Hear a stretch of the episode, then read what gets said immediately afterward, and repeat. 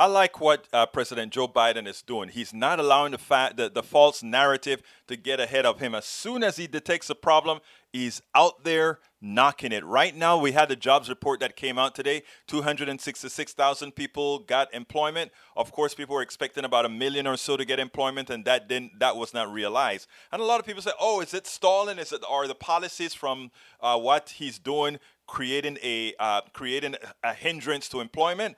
Is giving uh, that those stipends to people as they recover the $300 a month that is equivalent to $15 a month the wrong thing and causing uh, people not to go out there and look for a job i want you to listen to what joe biden had to say and then we'll take it on the other side. I want to uh, i want to put today's jobs report in perspective. And uh, look we came to office we knew we were facing a once in a century pandemic and a once in a generation economic crisis. And we knew this wouldn't be a sprint, it'd be a marathon. Quite frankly, we're moving more rapidly than I thought we would. This morning, we learned that our economy created 266,000 jobs in April. It hadn't been adjusted again yet, but that's what it says 266. And listening to commentators today, as I was getting dressed, you might think that we should be disappointed. But when we passed the American Rescue Plan, I want to remind everybody it was designed to help us over the course of a year, not 60 days, a year. We never thought that after the first 50 or 60 days, everything would be fine.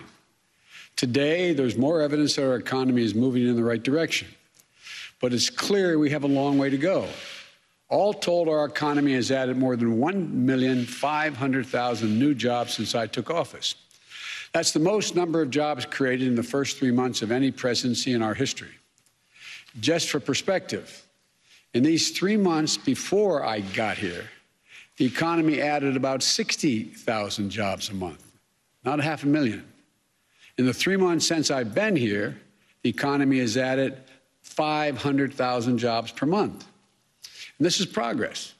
And it's a testament to our new strategy of growing this economy from the bottom up and the middle out. And it's a clear testament to why it's so needed. Some critics said that we didn't need the American, Res- the American Rescue Plan, that this economy would just uh, heal itself. Today's report just underscores, in my view, how vital the actions we're taking are. Our efforts are starting to work. But the climb is steep, and we still have a long way to go. Today's report also puts some, some truth to some loose talk that uh, we've been hearing about the economy lately. First, that we should stop helping workers and families uh, out for fear of overheating the economy. This report reinforces the real truth. For years, working people and middle class people, people who built this country, have been left out in the cold struggling just to keep their heads above water. While those at the top have done very well, we're still digging out of an economic collapse that cost us 22 million jobs. Let's keep our eye on the ball. Today's report makes clear. Thank goodness we passed the American Rescue Plan. Help is here, and more help is on the way, and more help is needed. Second, today's report is a rebuttal the loose talk that Americans just don't want to work. I know some employers are having trouble filling jobs. But what this report shows is that there's a much bigger problem, notwithstanding the commentary you might have heard this morning. It is that our economy still has 8 million fewer jobs than when this pandemic started. The data shows that more, more workers more workers are looking for jobs, and many can't find them. And the American Rescue Plan is just that a rescue plan. Is to get us back to where we were. But that's not nearly enough. We have to build back better. That's why we need the American Jobs Plan I propose. As I said, my laser focus is on growing the nation's economy and creating jobs. My laser focus is on vaccinating our nation and we're making continued progress. My laser focus is on one more thing making sure working people in this country, hardworking people, are no longer left out in the cold. They're going to get a share of the benefits of a rising economy.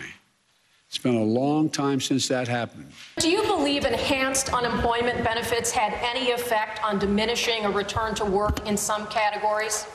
No, nothing measurable.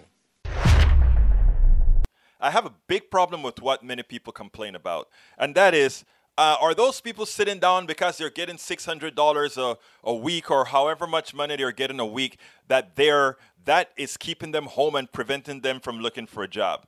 The truth of the matter is that could be a partial reason that somebody does not immediately go out and look for a job is that a wrong thing? Is that a bad thing? How many people complain about the CEO making 350 times what the average employee makes? How many people complain that there are a lot of these people who stayed home and were able to get paid as all these first uh, these uh, priority workers go out there and work? How many people have been working for a salary not commensurate with what they're doing for work?